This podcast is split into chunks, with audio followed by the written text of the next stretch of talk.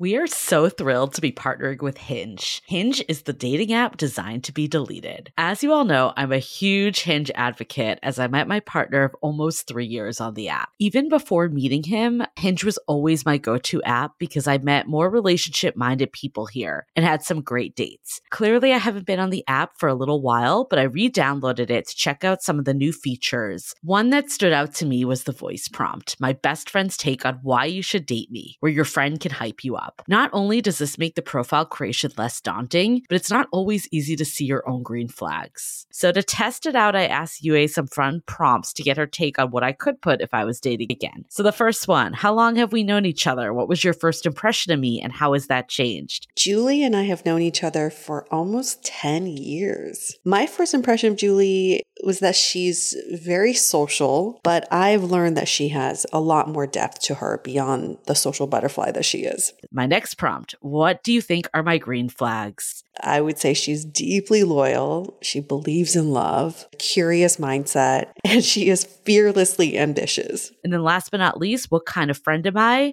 Julie is the kind of friend who will always have your back, no matter what. Damn, that feels nice to hear. So download Hinge and try voice prompts today. Then find someone worth deleting the app for. I love wine, but sometimes it can get really expensive, which is why I'm so excited that today's episode is brought to you by Last Bottle Wines. If you don't know, they're a Napa based online wine shop with a twist. They offer just one hand picked wine per day until it sells out, which is often in hours. So, new day, new wine, always at incredible prices. We're talking 30 to 70% off retail. And the best part is that there's no subscriptions, no fees, and no minimum purchase, just a daily email with a really great wine. They're offering Dateable listeners 10% off your first order with code Dateable. And now is such a great time to join as their marathon sale is coming up on March 28th and 29th. They flip that one day rule on its head and offer back to back deals, which means that wines are only up on the site for a couple minutes at a time and shipping is 100% free. They send us a mini marathon package of some of their favorites, and let me tell you, they were delicious. Sign up at lastbottlewines.com and use the code DATEABLE and find out why Last Bottle is the most fun way to discover and buy amazing wine. Hi, I'm Yue Xu. And I'm Julie Krafchick. We're active daters turned dating sociologists. Here to dive into everything modern dating and relationships. Welcome to the Dateable Podcast.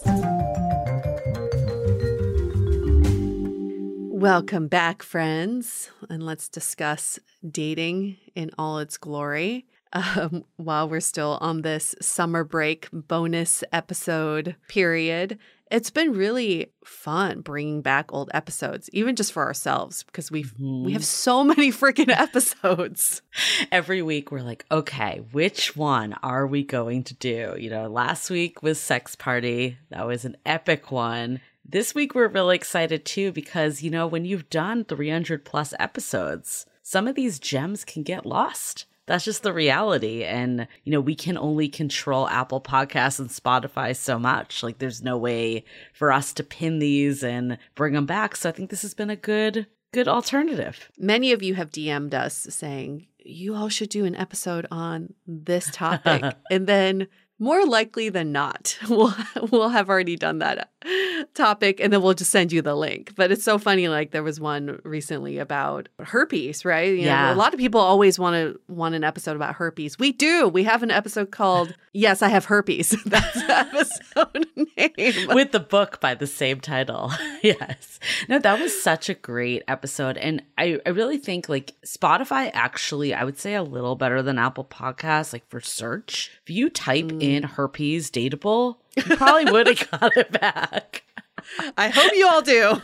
Let's just make that our SEO keywords that bring us to I the want top. I want like page one Google ranking for herpes. Okay, I'm just gonna say when we get our Google stats, what's always at the top is diaper fetish. Always mm. at the top. Hmm. Either a lot of wow. other people haven't done content in this topic, which is possible that we've gotten our niche somehow. We did do two episodes on the topic, not just one, but two. No fail, it always comes back. So what you're saying is we should really be bringing pivot diaper fetish episode. Yes, just for SEO. It was still a great. I mean, both of those episodes were great, and I, we still reference it till today. So mm-hmm. obviously, they've made an impact on our lives. But yeah, maybe it's like the more niche topics will get us page I one think, views. Yeah, SEO wise, maybe not listens wise. It's actually warmed my heart that we've had a bunch of people reach out recently about the friendship episode we did, mm-hmm, saying that mm-hmm. it was just really, you know, what they needed to hear in that moment. And it makes me really happy because, you know, it is that relationship that we just don't talk about as often. Yeah. And something that's at the core of everything we do every day. You're always going to have friendships, you know, throughout life, but relationships can come and go. I realized that to have a healthy, sustainable relationship, you almost do have to build that friendship first. And I think that's why, you know, back in the day when you meet a coworker, a neighbor, someone through a friend, and then you develop a romance over time, those relationships are pretty solid because you didn't start with the premise of just being romantic. And I think sometimes these days we skip that step because we go straight to the romantic side of things and then we, you know, kind of forget building that that friendship is so important. Definitely. I think though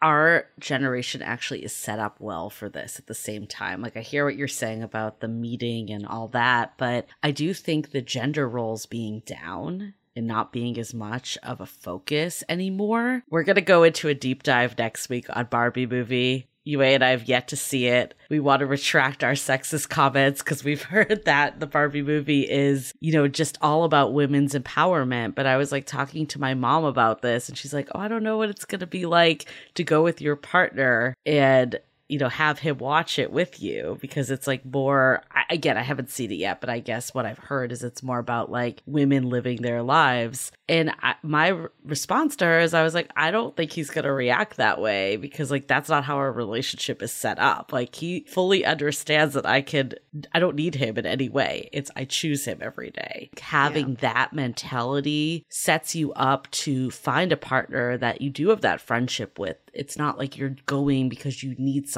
from them. I'm not retracting my comment. I still think Barbie is very sexist as a as a product.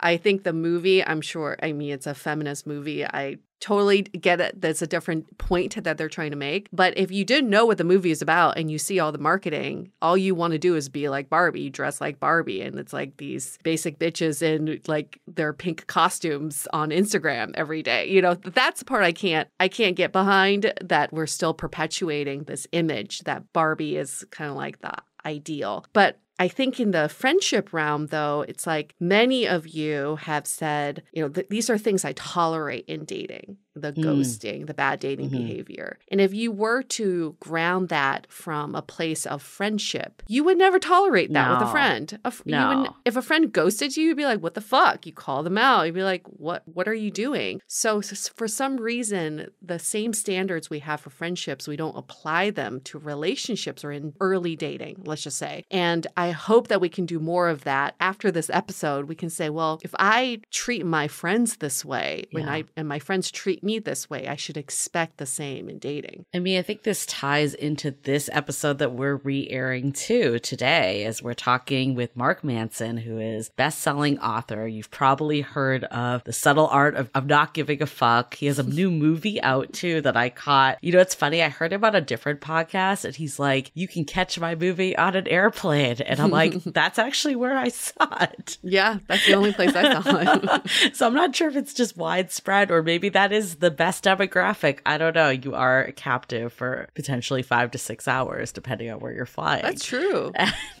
yeah, you just need to get. I saw like podcasts on United. I'm like, how do we get on here? Because I know a good know. audience to reach, right? People are bored.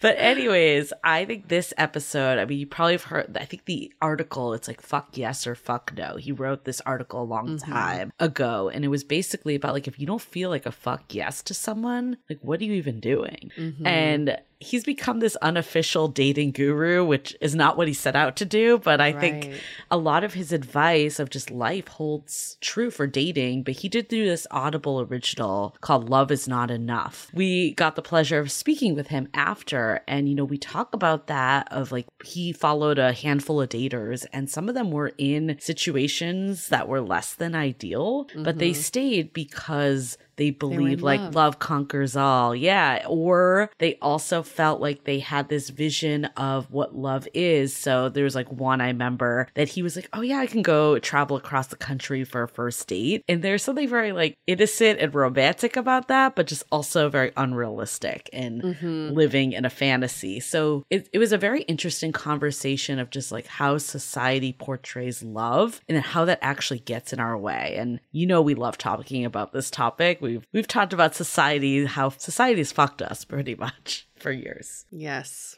over and over again. I feel so violated by society and this topic of love, and even going back to when I was 13 years old, thinking about love and what that would be like, I truly felt like that'd be the end. That's it. Yeah. You fall in love with someone, that's it. You've reached life's ultimate goal and you're going to be happy. And that's why it's so elusive and that's why it's so coveted. And I remember the feeling of falling in love for the first time to my high school boyfriend at age 16. It's so funny because he and I still talk. He lives in LA. we have these deep conversations all the time. I will never forget him because he is my first love and he just happens to be in LA too. And the first time he said, I love you, I remember just being like, that's it. I don't need done. to go to school. I'm done.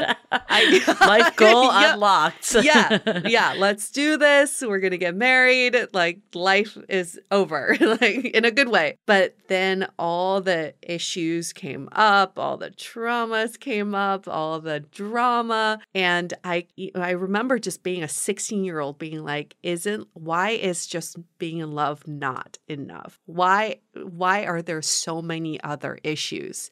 And when you, you don't have an answer to that at 16, it, you carry that into your 20s, into your 30s, into your 40s. You're like, why is there more beyond love? So it's so great that he's able to uncover the mystery of love. Like, that's great. You can fall in love and something so beautiful and wonderful, but it doesn't mean that our compatible still no. or that you can have a sustainable relationship just from love. I love that you said 16 because I was like, I went through this at 31.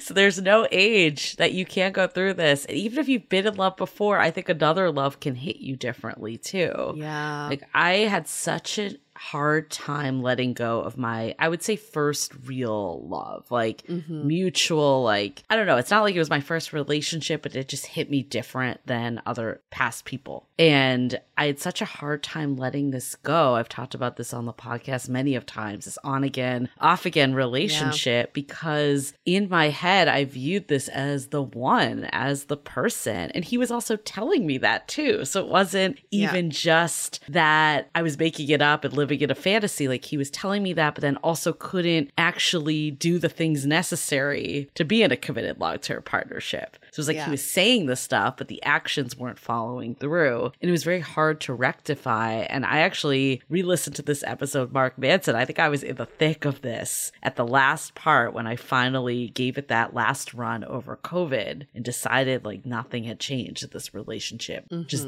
wasn't going to work. But it was that example of like how love really is not enough. Like it's a facet of a long term partnership, but it can't be the only thing. And anybody in a long term partnership will tell you, Am I in love with my partner every day? No.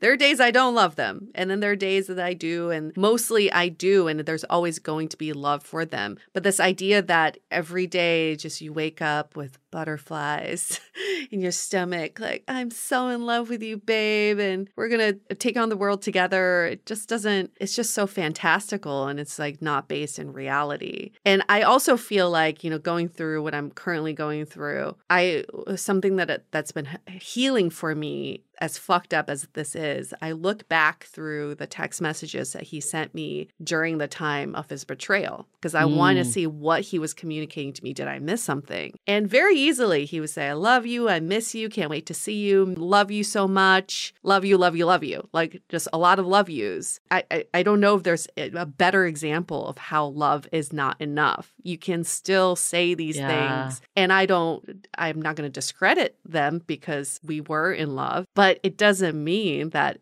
this person's still good for me doesn't mean that right. this person's going to remain faithful to me. Uh, so it's so com- relationships are so complicated. Love is so complicated, but it can be less complicated if we don't put all of our weight into one thing, right? Yeah, it needs to be the whole picture. I think that's what I've learned. Like, yeah. I it's it's hard because I like still feel like I'm in that stage of relationship because I'm what a little over two two and a half mm-hmm. years. So I'm not. I haven't hit like five six years. You know, I'm a little afraid. There is a side of me that's afraid that I'll like lose that feeling when I wake up, you know, of just like feeling so in love and having like every day feel that way. And it's not that like, I don't know, the inner romantics listening, it's kind of depressing to hear like, oh, there's days that you just don't love your partner. Or when they say I love you, it's not enough to hear. But I think ultimately it's like, it's a piece of the puzzle. It's not the entire bit. Like other things need to be in place too. And like words and actions need to align at the end of the day. Yeah. Don't be afraid of that. I don't, it's not like you're going to wake up one day. I don't know. It could be different for you. It's not like you're going to wake up one day and be like, I'm not in love with my partner.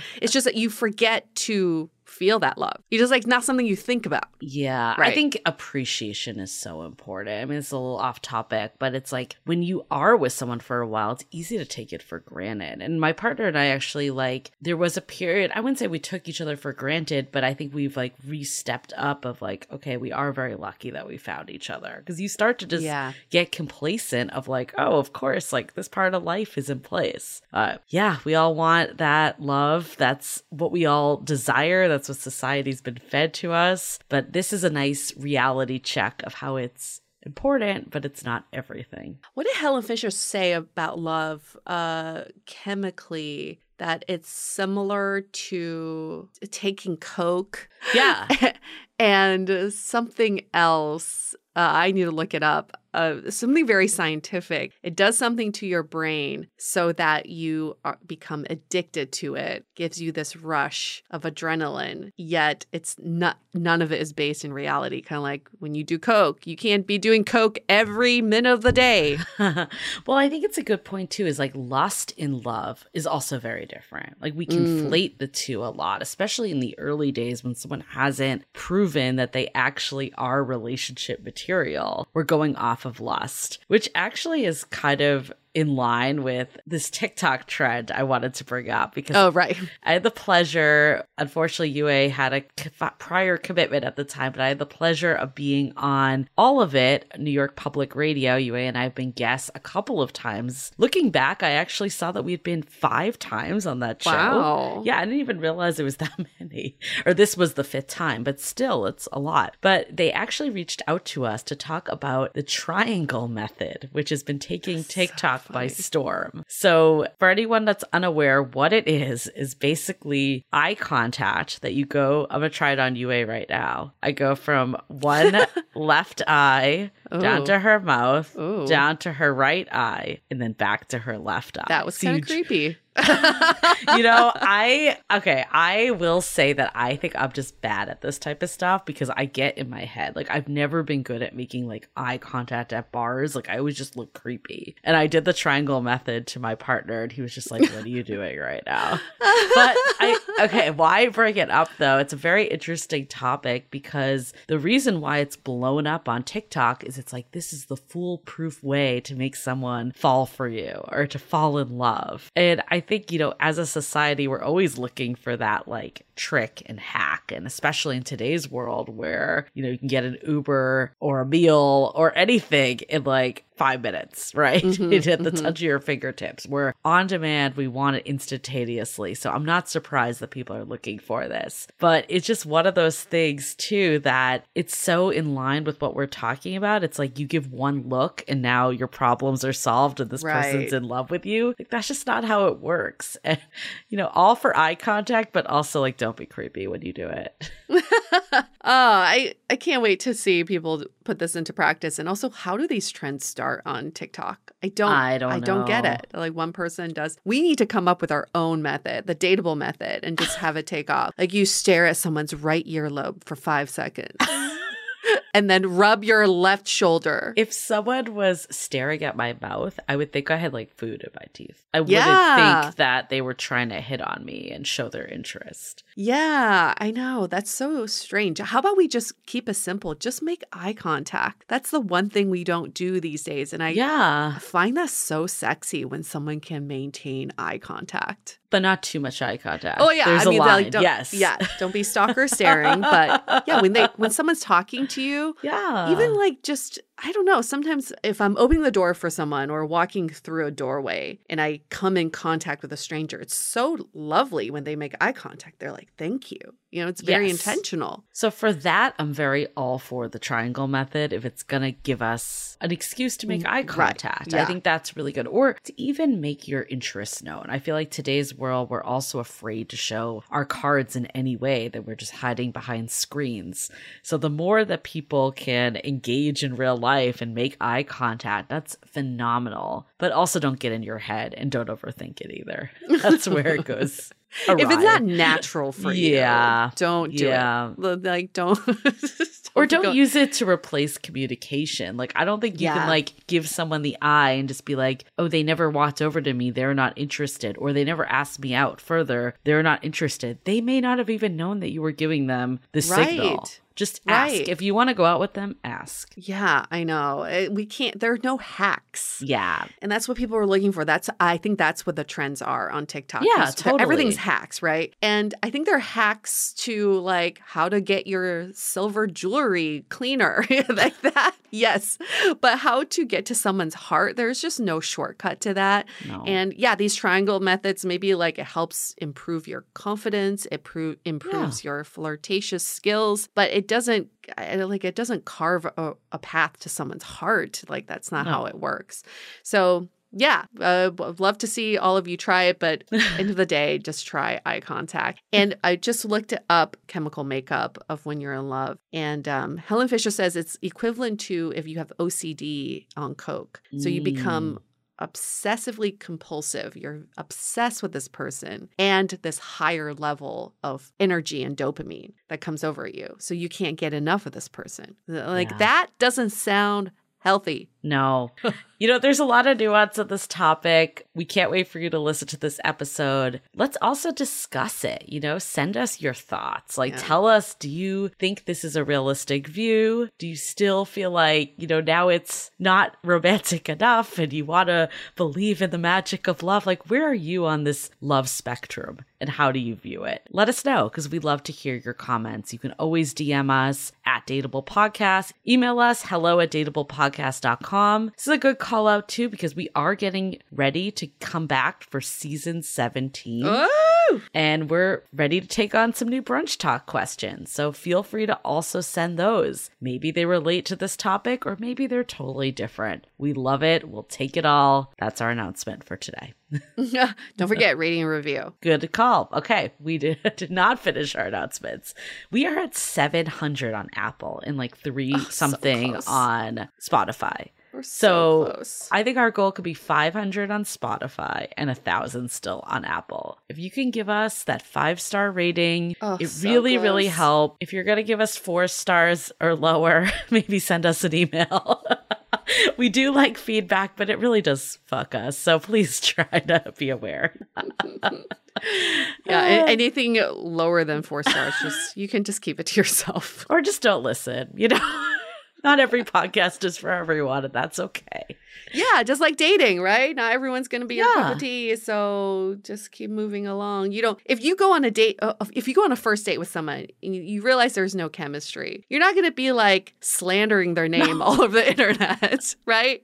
And that's what it feels like. If you listen to one episode and you're like, it's not for me, and then you give us a, a low rating, we would never do that to each other. Yeah, this isn't a paid product. like there's There's thousands, thousands of other podcasts out there. But if you do have constructive feedback or topics you want to hear, we had a great yeah. post in the Facebook community, Loving the Time of Corona. We did get a call out to change the name. We are also Never. on it. We get it. Never. We get it. There is a I don't know. I don't know how much longer I want to see Never. Loving the Time of Corona either. We'll, we'll figure it out. We're, we're, we're on it. But regardless, we do love getting input on topics or anything that we can improve the show on. But also, there are comments that are just like, okay, thanks. Like, what are we going to do with that? You know? Yeah, right. So- right. Yeah, exactly. cool. Okay. Well, without further ado, let's hear a few messages from our sponsors. This episode is made possible by the books The Falling and The Burning by Anna Todd. You may recognize the name Anna Todd from her number one best-selling After series, but did you know that she has also written a new page-turning romance trilogy? The first two books in The Brightest Stars are out now and are perfect summer reads. They're called The Falling and The Burning, just in time to heat up your summer. Set against the backdrop of a military base, 20-year-old Karina is proud of the independent life she's trying to create for herself in Fort Benning, Georgia. A dutiful officer's daughter, supportive sister to a troubled twin brother, and caring friend to her roommate, she always puts the needs of others ahead of her own. And when she meets a handsome soldier on the cusp of discharge, she's immediately intrigued by him. As their uncertain and unexpected friendship starts to turn into something more. Get your hands on these two books, The Falling and the Burning by Anna Todd, wherever books are sold. This episode is sponsored by Viia. We all know there are things that can help set the mood in the bedroom, but did you know a little THC could also do that? Yes, Viia has developed a unique blend of pleasure enhancing cannabinoids, libido strengthening herbs, and a low dose of THC all into one mind blowing gummy called High Love. This gummy, wow, it will awaken your senses, increase blood flow, and intensify any sexual experience. I've been pleasantly surprised by the High Love gummies because it is just the right amount of THC for me to have a good time without feeling sleepy. And hey, if THC is not your thing, Viia also offers a wide array of other gummies without it. And everything legally ships in 50 states with discreet packaging directly to your door. So if you're over 21, you can get 15% off and a free pack of award winning Dreams THC plus CBN sleep gummies with our exclusive code DATEABLE at viiahemp.com. That's V I I A H E M P.com. Let the gummies work their magic. Head to viiahemp.com and use the code DATEABLE to receive 15% off and one free sample of their Sleepy Dream gummies. That's viiahemp.com and use the code DATEABLE at checkout. Take your passion and pleasure to a whole new level with high love from Viia Hemp. This episode is made possible by Armoire. Armoire makes getting dressed easy. With a clothing rental membership from Armoire, build the perfect wardrobe with brands that are high quality, unique, and recommended just for you. All you have to do is take a five minute style quiz and select items from your dynamic, personalized closet. The styles show up at your door in as little as two days. Then, when you're ready for new clothes, just swap them out. Listen, I live in Southern California. There is absolutely no need for puffer coats or any sort of those winter jackets. But when I travel anywhere else in the world in these cold months, I'm often burdened with the task of getting winter clothes. And now with Armoire, I can just rent my winter wardrobe. It's brilliant. Right now, our listeners can give Armoire a try and get up to 50% off their first month. That's up to $125 off. Just visit armoire.style slash dateable. That is armoire.style, spelled A R M O I R E dot style slash D A T E A B L E to get up to 50% off your first first month and never worry about what to wear again. Try Armoire today. Okay, let's hear it from Mark Manson about why love is not enough. A few years ago, there was an article that was so popular, I think we referenced it on multiple episodes. It was called Fuck Yes or No, and it was by an author called Mark Manson. And Mark and I, guess what? We have a lot in common. We both started a relationship blog over a decade ago geared towards men. And I thought the same thing as you. I thought this is just for my male friends. Who's going to read it? Who cares? It's a great platform to just get my thoughts out there. And quickly, Mark saw his blog grow. And soon enough, strangers were reading this blog. Many people were coming to this blog. In fact, millions of people were coming to this blog. And that's where he is today. He is a self-help author, blogger, and entrepreneur. Obviously, we reference his very popular article, Fuck Yes or No, which can be found among many other articles on his website, markmanson.net. He's also the New York Times bestselling author of three books, Everything is Fucked, a book about hope, The Subtle Art of Not Giving a Fuck, a counterintuitive approach to living the good life, and Models, Attract Women Through Honesty. What? No fuck in that? in that title? you missed one there. You have the best title era. names by far. but now he has an Audible original called Love is Not Enough that brings his signature no nonsense wisdom and a lot of fuck words back to the subject he started his career covering, which is about relationships. So he's 36 years old, lives in New York City, currently on lockdown, originally from Austin, and is married. So Mark, in Love is Not Enough, kind of compare the Beatles song All You Need Is Love and then the Nine Inch Nails song Love is Not Enough. Why do you think, you know, this like rainbows and butterflies sort of approach to love that love conquers all is super flawed. I think it's flawed in that we tend to assume that because something feels very good, it must be very good. And love tricks us a lot in that way. Like we can fall in love with people who are bad for us. We can fall in love with people who don't treat us well or who are not healthy for us. But it's very hard to be aware of that when you're going through the experience of love or when you are falling for somebody. And so a lot of what I write about in relation to dating and relationships is trying to get people to be a little bit more thoughtful, a little bit more self aware of I guess the broader picture when that is happening. And so I kind of use the Beatles and Nine Inch Nails reference just because it's you know the irony with with the Beatles is that you know John Lennon saying all you need is love, but he like beat his wives and abandoned one of his kids and was yeah, just most horrible husband asshole. Yeah, and uh and then Trent Reznor, this guy who's like so famous for doing all this fucked up stuff on stage, writes a song called Love is Not Enough. And if you look at his personal life, he is like the most functional, responsible mm-hmm. husband and father in the music industry. So I just thought it was very cool dichotomy. Why do you think our society as a whole idealizes love so much and like thinks it's the solution to all problems? Well, I mean, I, I, guess a very cynical answer to that question is love sells well. Um, mm. It's easy to sell love. Uh, we all love to see it. You know, we enjoy romantic movies and we enjoy seeing, you know, the people get together at the end of the movie and all those things. And so I think it's proliferated. You know, one thing that's interesting is that this whole idea that love can solve our relationship problems, it's a pretty recent thing in human history. It's only a couple hundred years old. Most of human mm. history, people were actually very cynical about love. They thought it was as dangerous, if not more dangerous, to the relationship than uh, otherwise. Mark, do you personally believe in love?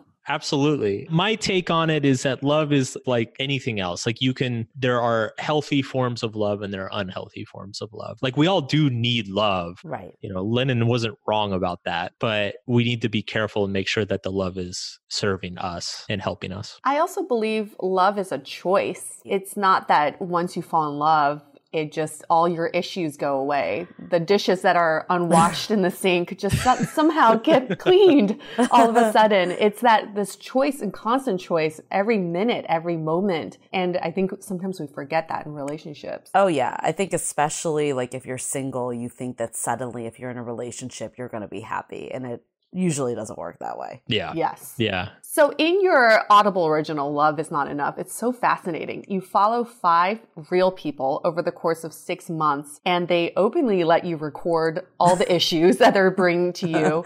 I think what's so fascinating is you relate everybody's problems back to like their history, their background, their, their upbringing. Because I think sometimes we forget that that's what creates who you are today. There's one of my favorite relationship books is a is a book by Harville Hendrix called Getting Love You Want. I'm biased, you know, you've seen my book titles, but I, I think it's a terrible title. But the but the book is fantastic. It doesn't have fuck in it.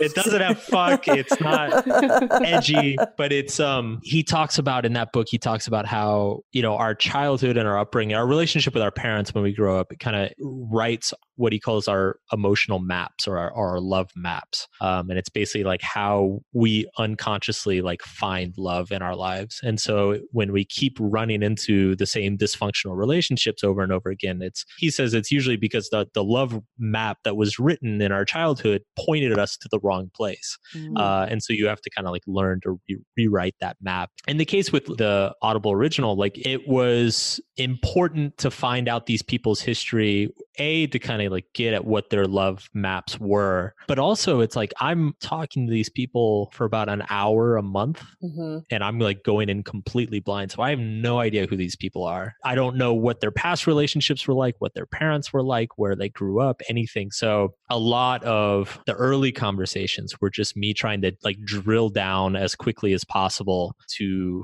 look for patterns in their relationships in their lives so do you think it goes back to just the way you were raised and just like the mental models you have around love? Or do you think there's other reasons that we settle for these like less than ideal situations? You know, I, I don't think upbringing is ever explains everything. A lot of it depends on circumstances. You know, there is dating is often compared to a market, and there is a little bit of a market functionality to dating. You know, so depending on the city you're in, uh, your religious beliefs, your political beliefs, your lifestyle, um, your gender, your sexual orientation, like all of those things kind of affect where you're going to meet people, the circumstances in which you're going to meet people. And so I think there's a real, like, kind of practical day to day life component mm-hmm. that you have to consider as well. One of the people in the project was a, a woman in her 30s, actually here in New York, who's just like basically been on like a 10 year dry spell with date. Like, she, it's just for 10 years, she hasn't had a serious relationship. And one of my first, you know, inclinations is like, well, maybe she's just looking in the wrong places. And I mean, yeah, she was on Tinder a lot, and Tinder is pretty notorious these days for having a having a low hit rate, and that probably was part of it. But at some point, you have to realize, like, okay, okay, okay, she's got some sort of pattern here that she's right. not aware of. Right. Well, it sounded like for her too, she was definitely standing for way less than she deserved and taking kind yes. of like crumbs of relationships, and also Absolutely. just waiting for relationships to happen versus yeah. her going out and finding the right people. Yeah, it, it was interesting with her uh, you know, without spoiling too much, I when I was working with her, I really felt like I was spending most of the time like encouraging her to be more proactive, and I it's something I generally encourage women to do is to be more assertive and like upfront with what they want and how they feel. But then she was just meeting like the shittiest guys, mm-hmm. Mm-hmm. so I'm like, well, maybe yeah, actually, maybe it's good that you didn't tell him that you want right. a relationship after all. Why do you think like she kept meeting those shitty guys and yeah. she wasn't able to be like, this is not a healthy situation. This is not good for me. Like, what is it that some people cannot recognize? Because I know I've been there before. I've definitely been yeah. in mm-hmm. situations that looking back, I'm like, why? Why did I do that to myself? And I'm curious yeah. what your thoughts are. I think a lot of people, and I see this in both men and women, I think a lot of people, they develop like some unconscious patterns or unconscious assumptions about like who they can date and can't, mm-hmm. who is like an acceptable partner for them and who's not. And I, I don't even think they realize it but mm. they kind of self select sometimes for a certain type of person who's just bad for them. And so they feel stuck. They're like, these are the only people I'm meeting, but none of them are good for me. When it's, they don't even realize that they're overlooking a bunch of other mm. people like very early on in the process Absolutely. without realizing it. Well, what was interesting about her story was her life was a hot mess before. And right. she turned her life around and she thought, now's the time for me to attract that right person.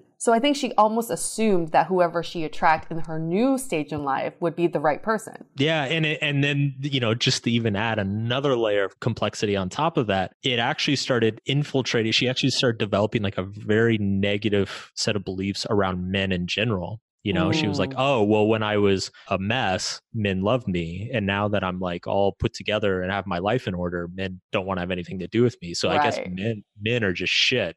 Mm. And she she developed a lot of like negative beliefs around men that obviously is also not conducive to uh, to having a function. Because if you believe that all men are just like don't have your interests at heart, then you're going to kind of unconsciously select for the ones who don't because they right. confirm what you already believe. We talk about that a lot. It's mm-hmm. like you're mm-hmm. looking for a red car, for example, and everywhere now you see red cars. So it's like totally kind of spotted that, and that's what you're seeking out at that point. Yeah, Absolutely. Absolutely. your brain is an evidence finder, not a truth seeker. So your brain is just giving you all the evidence that your narrative is telling you. Right. And this is the narrative we hear from a lot of women who write into our show who say, I've worked so hard to get where I am today. I'm so professionally successful. I have great family and friends. I deserve a good man. Why can't I find a good man? There are no good men out there. Yeah. And that's the narrative they keep telling themselves and they keep looking for the bad guys. you know this is something i say sometimes and you know it might not be the most politically correct thing but i i, I think it's true which is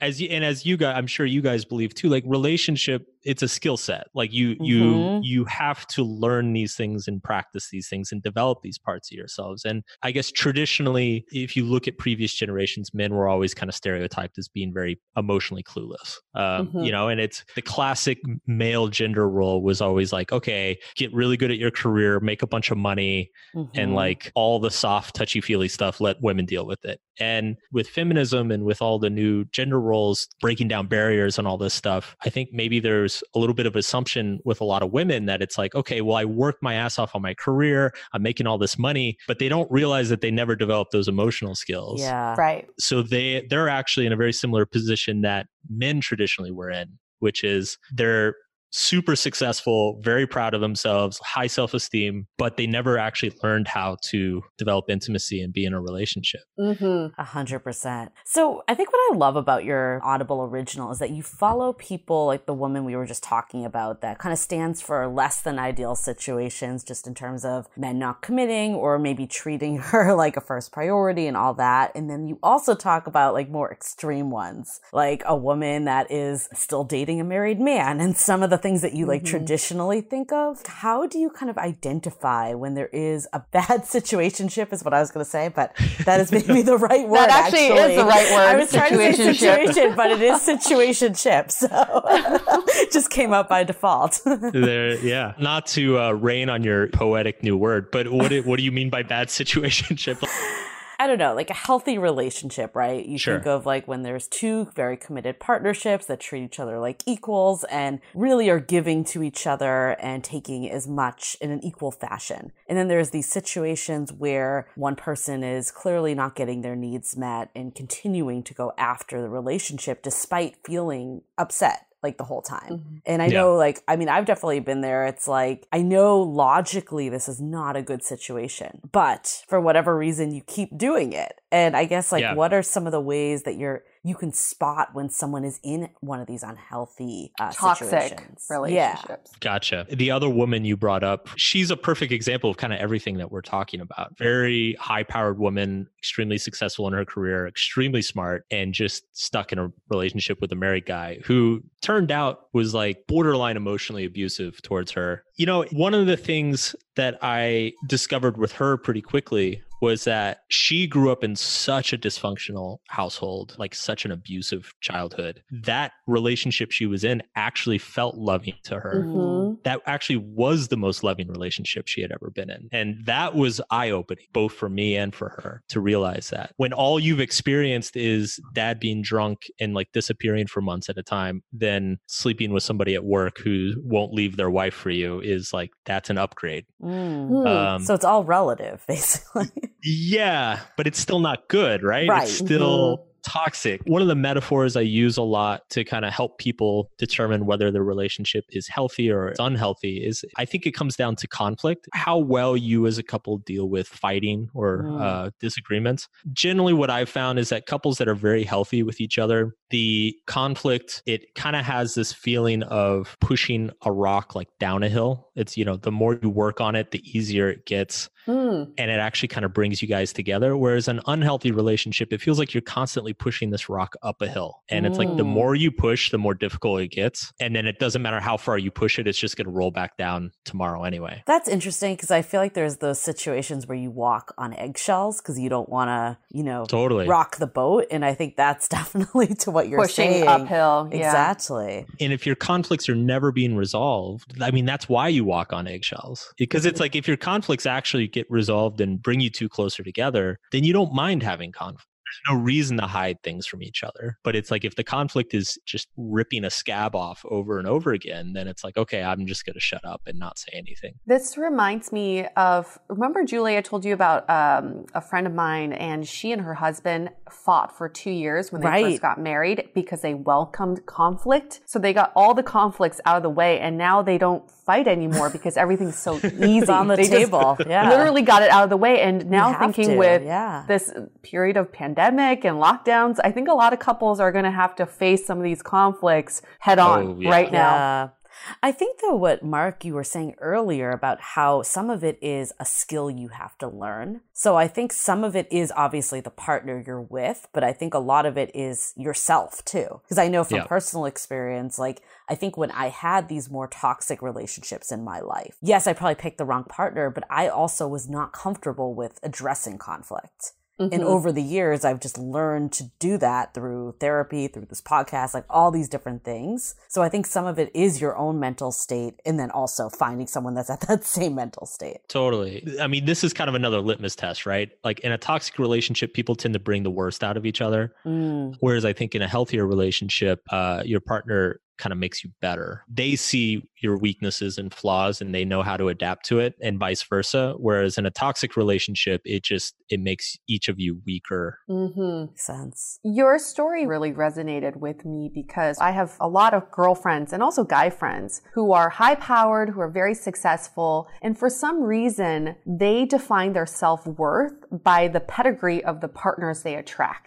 So he uh, also went in Ivy League. He's a startup founder and he's Yep. this and that. And I feel like he's a good match for me because he's pedigreed in that way. But they don't take into regard how good these people are and their personalities and even if they get along and even if they're compatible. I sent your Audible original to a friend of mine because it re- reminded me of her so much because for so long she is just so incredibly smart. I think I know who you're wise. talking about. No, you totally know who I'm talking about. She's so smart business wise, but comes to personal relationships, she only goes for guys who are yes, very pedigreed, but come in and out of her life. They Right. weave in and out. And to her, she's created this narrative that that's okay because they're so busy doing their huge accomplishments that Mm. the, the, the little time that they give her, that's love. Yeah. And it's been like this for two years, you know, with the same guy. So I'm like, Oh my please listen to this. You need to listen to this. well, I guess that's a good. I think you were saying earlier, Mark, some of it is relative to what love you've seen and what stories you're telling. What do you do when someone like that, we'll use that example, is like, but I'm in love with them? What do you say to that when you know it's an unhealthy situation, but they feel that love? Love is not enough. I mean, it's like this. I, I know that sounds curt, but like really, this has kind of been my rallying cry in terms of like all my relationship advice for years now is that we we have to get over this idea that like, oh, but I love her. Or, mm-hmm. oh, but but I'm so in love with her. Well, Right.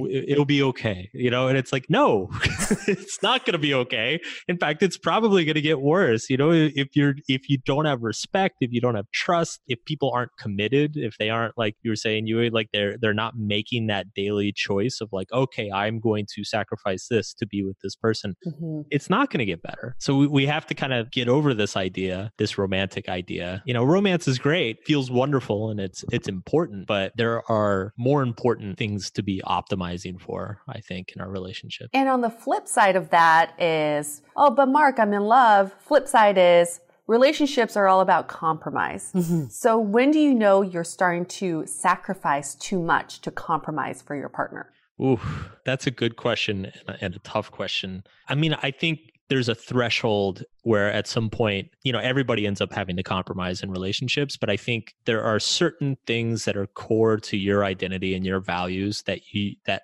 have to kind of be uh sacred, that have to be off limits. It's like that that cheesy meatloaf song. I'll, I'll do anything for love, but I won't do that. Oh, I, I used to play that on repeat 24 Oh 7. I forgot about like that you- song. Anything for love. It was so passionate.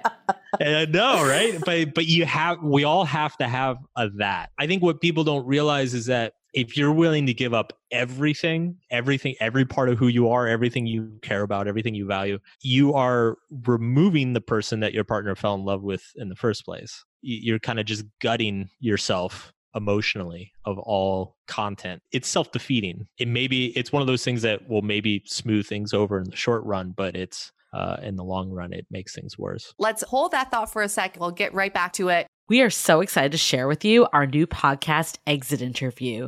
Dates don't usually end with a satisfaction survey, and yet we rate everything in our lives, from Uber drivers to local coffee shops. So why don't we do the same thing when dating? We're here to conduct the ultimate romance review, featuring daters hungry for love who have agreed to call up old flames to gather honest feedback. Welcome to Exit Interview. He upgraded himself to business class while I was in economy. Wait, what? There's feedback that will make you cringe. She could be a little bit hard headed, like not reading the writing on the wall. And feedback that will make you swoon. When she said that she had feelings for you. I had no idea. Really? And maybe you'll learn a thing or two yourself about how you can be a better dater, lover, or partner. Obviously, like knew I was gonna learn something. I didn't expect this. Welcome to Exit Interview. Listen to Exit Interview on the iHeartRadio app, Apple Podcasts, or wherever you get your podcasts. Mark, I just had a, a business idea for you. You need to create a p- playlist that takes people through this journey. it starts with the John Lennon song, "All You Need Is Love," and then you go to Meatloaf, and then you you start getting into um, Nine Nine, Inch Inch, Nails. Nails. "Love Is Not Enough," and then you just get into like some really real songs. You know, maybe like one of the rap songs, but you, you just take people through a journey. I, I I see many lawsuits in my future. You're like, I'm not gonna do that business idea. Yeah, a lot, a lot of copyright infringement. How about a business idea. private playlist just so we can hear? Just for us. Yeah, there you go. so I think one of the things that you talk about a lot is boundaries, which Mhm. is very important. And I think we hear this over and over again. I guess how would you define boundaries? Because I think there's something a little scary about the word boundaries. At Mm. least I feel that way sometimes. Yeah, I, I think people kind of recoil at the idea of erecting barriers. You know, we like to we Yeah. like to ha- have the idea that you know we can be open about everything and we can love everybody, and you know, it's like life doesn't work that way. Like there has to be a certain expectations of conduct between two people, and at the core of it, I, I define boundaries as basically being each person takes responsibility for their own actions and their own emotions, and they ex- Mm. don't take responsibility for the other person's actions and emotions. Uh, and so what you see in a lot of relationship situations is one person is kind of a deadbeat or down on their luck or whatever, and the partner's like, "Oh well, I'll get him a job and I'll Mhm. pay his rent and I'll make sure, you know, oh, I'm going to send him back to school and like just, Yeah. you know, they start trying to fix the other Mm. person while And, building uh, resentment at the same time.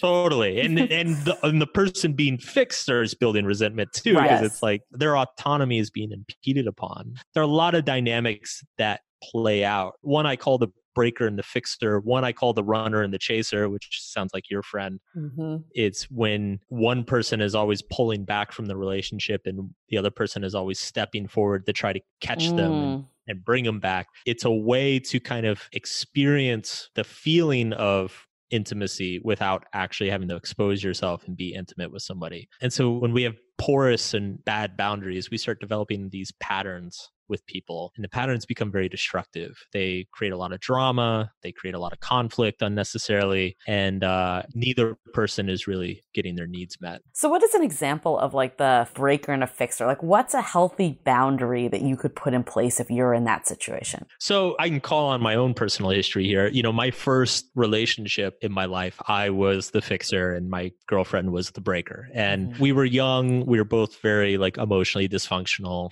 Ultimately, their strategies to feel loved and feel important and feel needed. She found that if she could cause problems, I would come and fix them. And when I fixed them, it made me feel needed and loved. And when mm-hmm.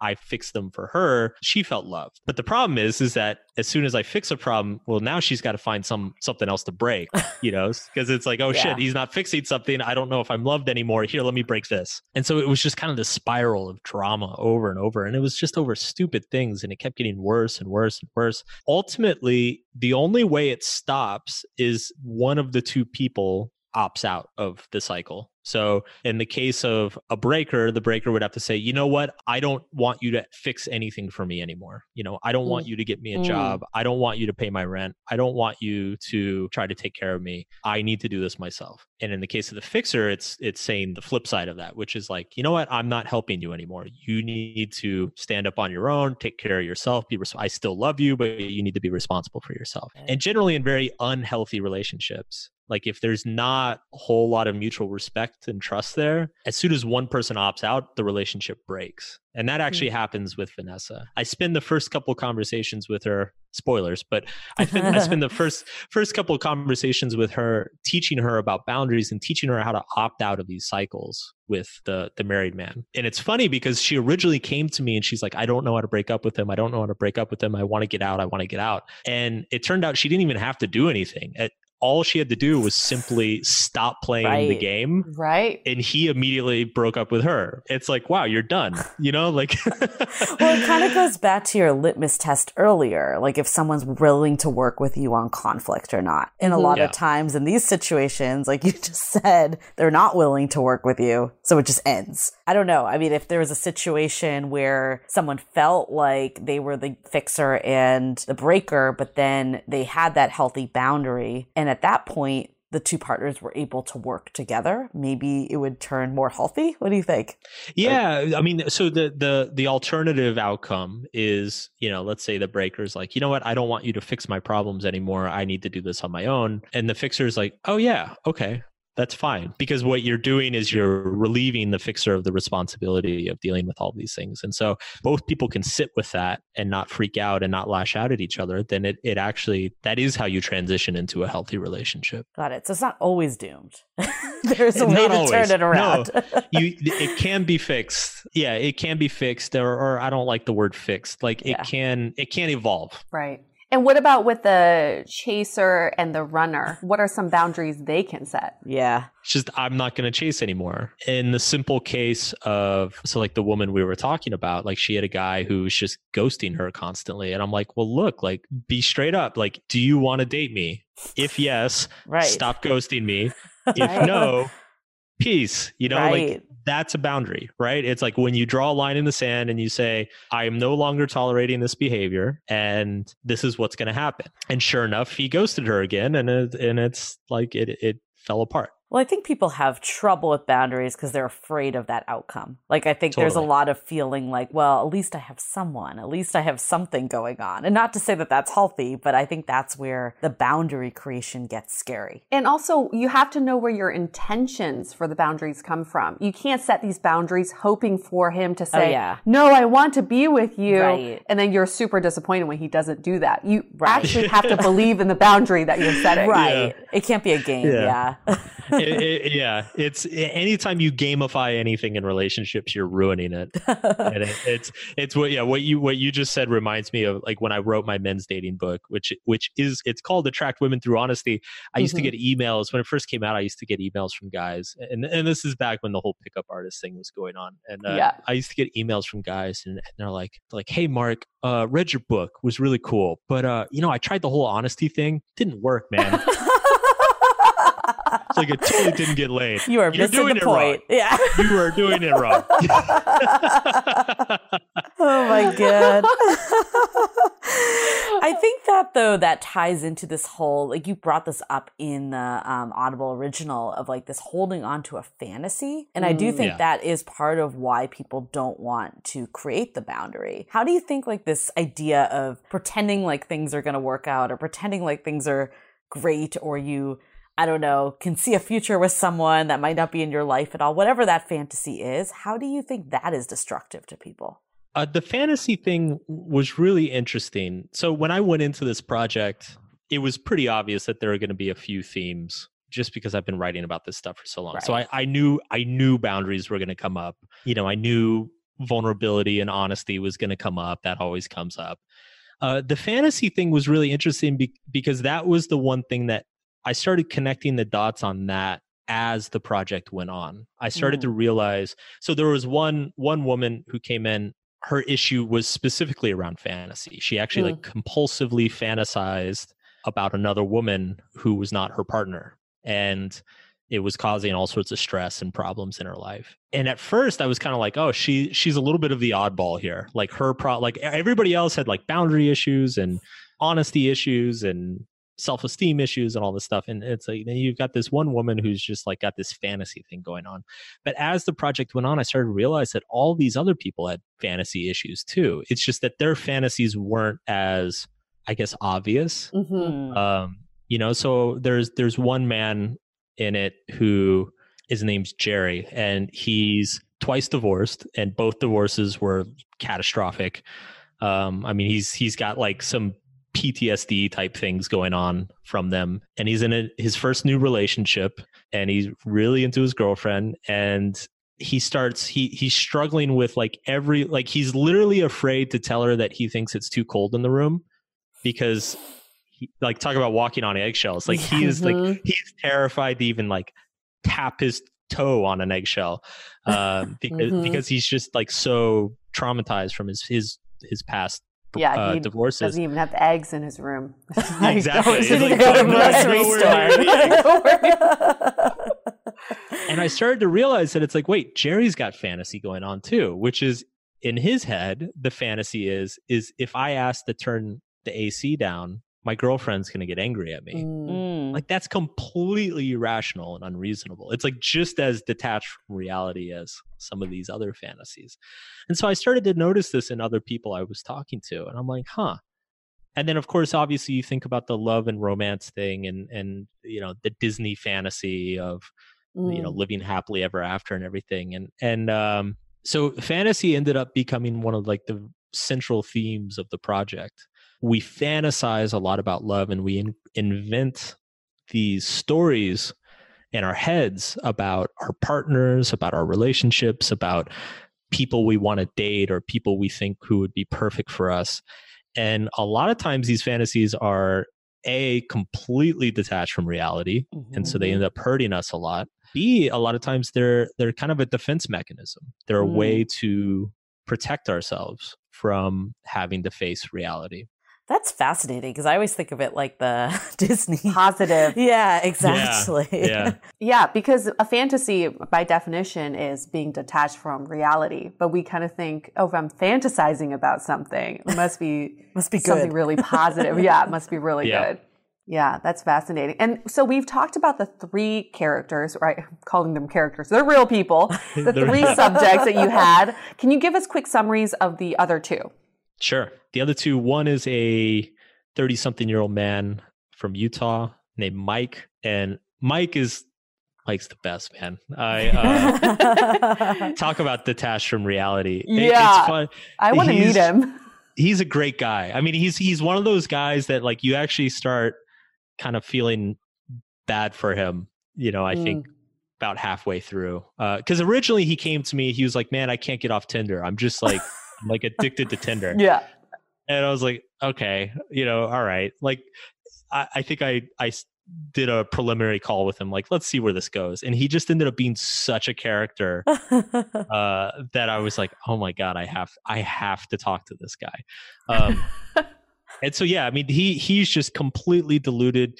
Uh, he bought his ex girlfriend a house to try to get her back. I'm like, Just insane. Was he the he was the one that would like fly all over the place for like a first date? Was that the same guy? or he I, had- I had to talk Oh right, him you out talk him it. down from that.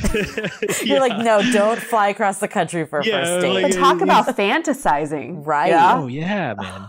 Yeah, and it's funny too because he's he's uh you know on paper you would never assume that like he's he's a button up corporate guy from Utah, Republican, like very manly, like renovates his own house and like builds his own mm. drywall and all this crap, and like and he's just like the most rampant fantasizer and romantic, maybe in the the entire project. You know what? We get people that reach out being like, is it a good idea that I go to like um, France and meet up with this guy for a weekend? Like this like, definitely no.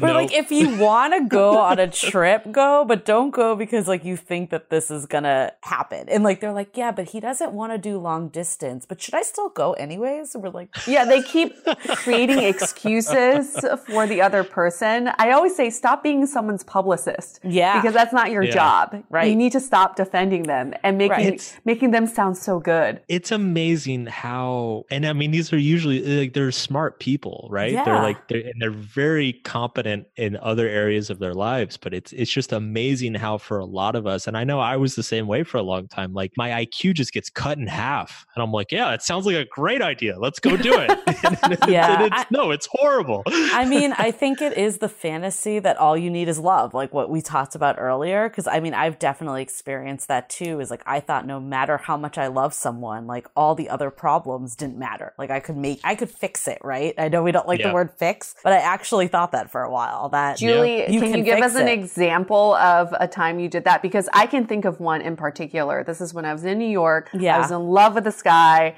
and we broke up because I was just being crazy on my own. And I thought that if I would run into him on his way out of work, Oh, that we would have this encounter and we would slow mo run into each other's arms and say that we love each other. So I literally would walk past the street every day around 6:30 knowing he got off work around that time, hoping to run into him. Oh, Never Oh, wow. did, thank God, because Wow. I would have I, he would have Wow. definitely known I was a stalker. But in my mind, I kept thinking, we just need that one more chance encounter.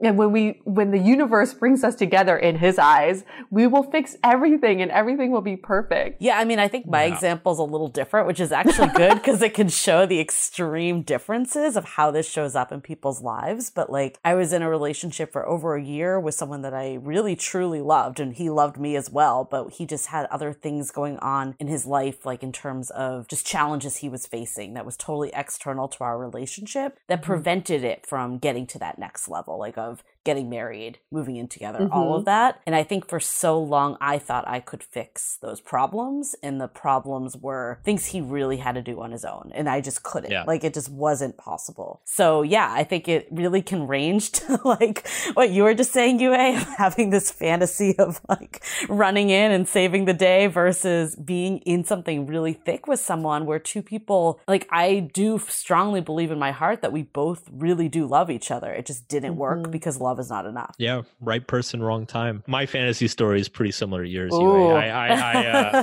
that, that that first girlfriend, that toxic relationship. So, you know, like most toxic young, especially young toxic relationships, we uh we broke up and got back together like five different times. And after one of the I think actually it was the last breakup. And we were doing long distance because we were we had ended up we went to different universities. That last breakup, I was like, you know what? I'm not gonna stand for this. I'm gonna like show her that I love her and that you know, I'm committed to this and blah blah blah. And so I got I didn't tell her anything. I got on a bus, sat on a Oh, bus for eight no.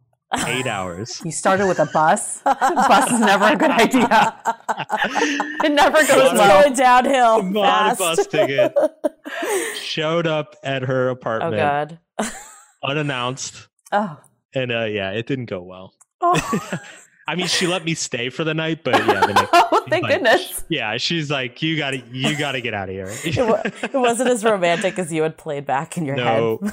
no. You know what though? Okay, what is the line though? Because I this actually made me think of another situation I was in. Like last year, I, a relationship of mine ended because my boyfriend lost his visa and had to move back to the UK. And I think I am definitely more of an emotional person, and he was very logical. And I was all for doing long distance and really trying to make it work. And he was like, realistically, like, how is this going to work?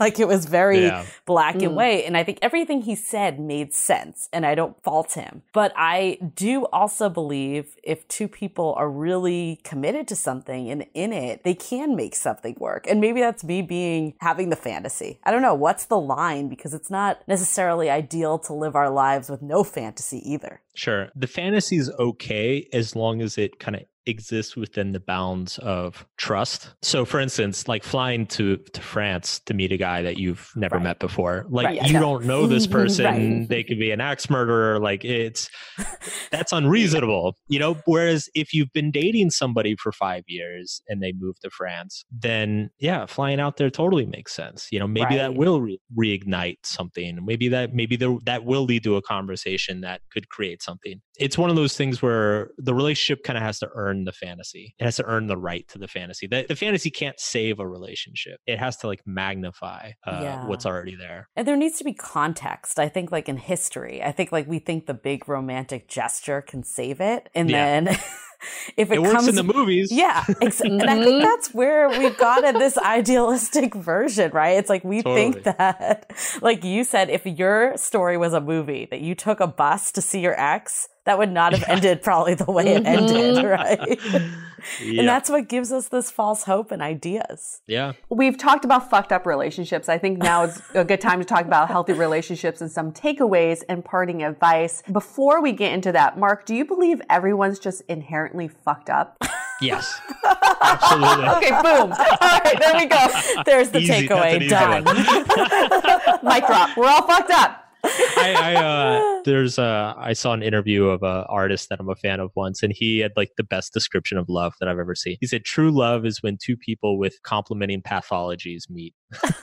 Ah, I that's love that. brilliant. Well, I guess that's a good question, though. It's because we do want to leave this on a positive note. It's like if everyone is fucked up, like how? What are some ways that we can start? I mean, we talked about boundaries, we talked about being realistic in fantasy, but what are some other ways that you can start kind of taking ownership and having healthy relationships? I strongly believe that the healthiness of your relationships is going to be a reflection of your emotional Mhm. healthiness yourself. Right. So, I mean, the first thing that anybody can do is just start getting right with themselves, start dealing with their own problems individually, go to therapy, read books, you know, meditate, do whatever you need to do to get to a good spot yourself. Because this is kind of the problem that you were alluding to earlier. If you feel like you need somebody to compensate Mhm. for how bad you feel yourself, it's never going to turn out well. You need to feel good yourself, and then partner is simply somebody who adds to that. I think also you talked about in the Audible original about just like having the courage to love. And I think Yes. that actually is really important and something we've talked about on other episodes too. Is I think a lot of times some of this game playing and some of this like setting up a boundary to see if they're going to break it and follow through, whatever that may be, a lot of that is a distraction of finding Mhm. love and having Totally. that courage. Like, how do people kind of break through and have that courage? Mm-hmm. It's hard because it, it's proportional to a willingness to be hurt. I mean, ultimately, I think people who go through painful breakups and and I I- I get a lot of emails, especially from younger people who have just had their first heartbreak, and you know, we all remember our first heartbreak. We thought the world was going to end, and you know, but Mhm. it it doesn't. And in fact, you end up being much better for it. Yep. And you know, I I try to remind people of that that it's actually going through that experience and and seeing that the world doesn't end, seeing that there are other people out there for you, seeing that you can survive on your own, that you can be happy on your own. That's what gives you the courage to say, you know what, I'm going to take this leap with this person and see see what happens. And I hope it goes well, but if it doesn't, I'll be fine. That allows you to engage the relationship from a place of confidence and strength. I always say that love can't be found, it can be felt. And hmm. I say this a lot because I feel like by people saying, I'm here to find love, it's like an object that just exists in the road and you just find it and somehow you take it in. But to feel love, it's, you have to feel it from within. And when you feel love, you are putting the accountability on yourself to do that and not just trying to find it somewhere. So I, it really goes hand in hand with our conversation where yes, love is not enough, but love is the beginning of you putting yourself out there to at least open to feeling that. Once you feel that, how do you constantly choose to feel the love and work on your relationship? I love that. And that's a great way to kick off takeaways. I mean, I think the other big takeaway I had from this conversation is also just understanding why you're doing certain things. Like, for example, if you're living in a fantasy, is that because you're just afraid to be in love? Like, are you afraid to mm-hmm. bring love into your life? Like, what is the root of where this is coming from? And I think the other big takeaway is if you're in an unhealthy situation, it's better to confront that reality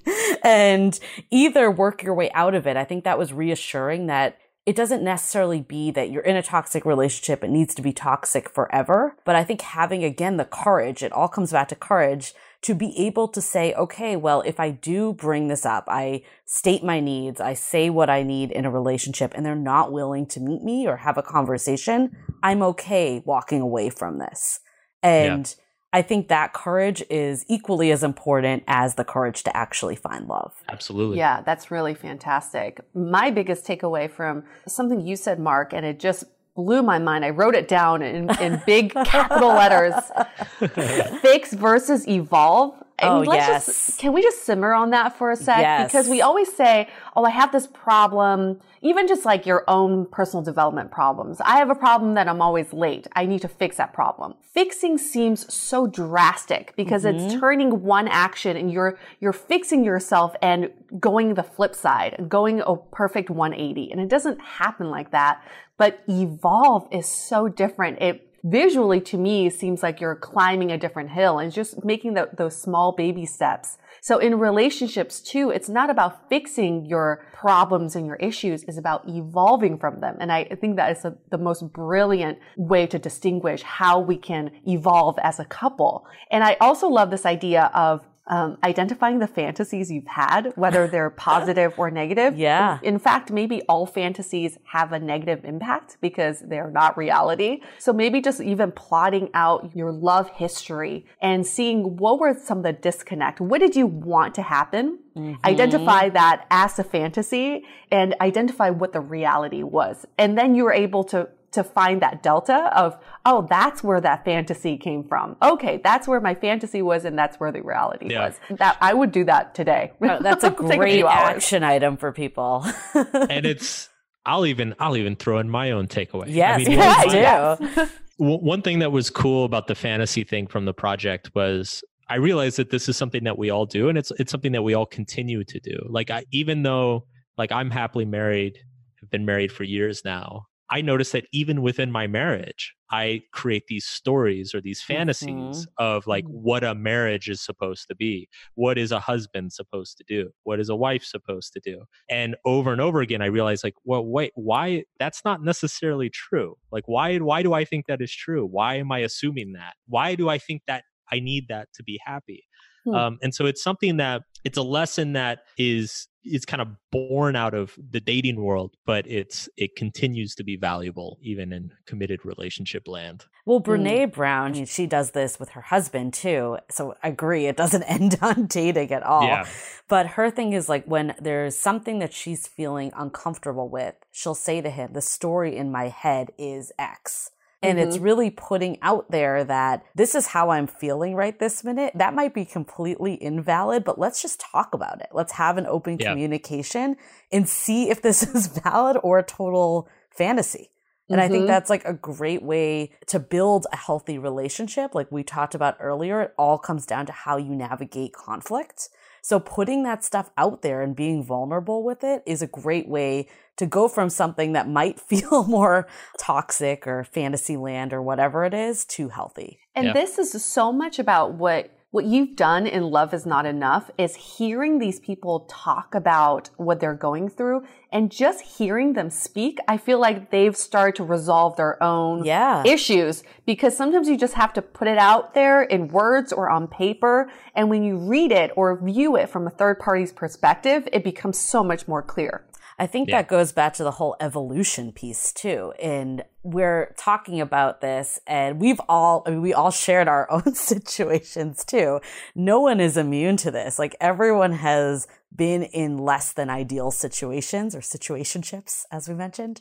And I think you kind of have to go through it. It lets you see what you'll never stand for again. And I think Mhm. like until you've had these experiences, I think where it becomes toxic is when you keep having the same experiences over and over again and not learning from it, but also cut yourself some slack if you have had one of these situations because it's okay. Everyone's been there. You got to have them to learn from them. Exactly. Yeah. Mark, Awesome. any parting advice for daters out there who want to be in healthy relationships today? Uh, well, considering we're in quarantine, Start fantasizing quarantine yeah. love. yeah, yeah, that whole thing about fantasy, uh, you know, like take the next couple months and fantasize like crazy. um, I don't know. You know, it's hard today. Uh, I, I think it's become such a more complex world. You know, since I I started writing dating advice years and years ago. But I, I think you know the core principles hold true, and I think it's ultimately the biggest challenge today is less of the tactics or the nuts and bolts of dating. I think a lot of the, the problem today is simply getting clear on screening for the right person and mm-hmm. knowing your values knowing what you want in your life uh, knowing what you will and won't will not stand for and then use the abundance of connection today to start filtering aggressively uh, to find people who match the, those things um, so it's and using it's a, video it's, calls to scream. yeah, yeah. I mean, another qu- quarantine, you could use this time to self reflect. Like, this yes. is a really good time, like, to put dating a little on the back burner. Not to say you can't do the video calls, but maybe it's really getting clear with yeah looking at your past list of fantasies, the idea, uh, totally. the action item, or even just like what you just said of really pin- pinpointing what is it, the core values that really are essential for you. Yeah, that's step number one. Yeah, I, I've writing a lot about, you know, the last few weeks about how people should use this time to kind of evaluate themselves, evaluate their lives, what they want in their lives, what they don't want in their lives. And so I think that's a huge first step. It will if this thing ends up going on for a long time, you know, obviously people will want to start dating again at some point. Right. Uh, so it, it could start to get super interesting. yeah. Um, but I don't think we're there yet. I think right now, I agree. It's focus on yourself first. Date yourself. There you go. Maybe only yourself if you're quarantined with yourself. hey guys, yeah. so uh, before we wrap this up, can I just bring it back to the Meatloaf song because I I never really thought about the lyrics because I would I would just sing literally the chorus, which is I would do anything for love. but then he says, "But I won't do that." What what do you think that refers to? Because to me, I'm like anal. I, I don't know. Like, what, what is it that I would do anything for love, but nope, I won't do that. I mean, every every time I've heard this song, my mind has gone to very dark, fucked up places. Yeah. So murder. I won't. Maybe all this time he was just helping be ambiguous so everyone could figure out what their own that is. There you go. Wow, so deep. Or it was anal. Me- I don't know. What? or anal, yeah. He's like, fuckers, I just wanted to talk about anal. That's Meat, all. Meatloaf, the dating guru. well, thank you so much, Mark, for being part of this conversation. Um, for anybody who would love to listen to A Love Is Not Enough, you can download it on Audible and you can find out more information at markmanson.net. Thanks for having me, guys. So we'll wrap this up. Stay, Stay dateable. The Dateable Podcast is part of the Frolic Media Network. Find more podcasts you'll love at frolic.media slash podcasts. You can follow us on Instagram at Dateable Podcast and visit dateablepodcast.com for access to all the episodes and our premium programs. Also, make sure to subscribe today if you haven't already on Apple Podcasts, Spotify, or your favorite podcast platform so you are the first to get all the latest episodes. And most importantly, stay dateable.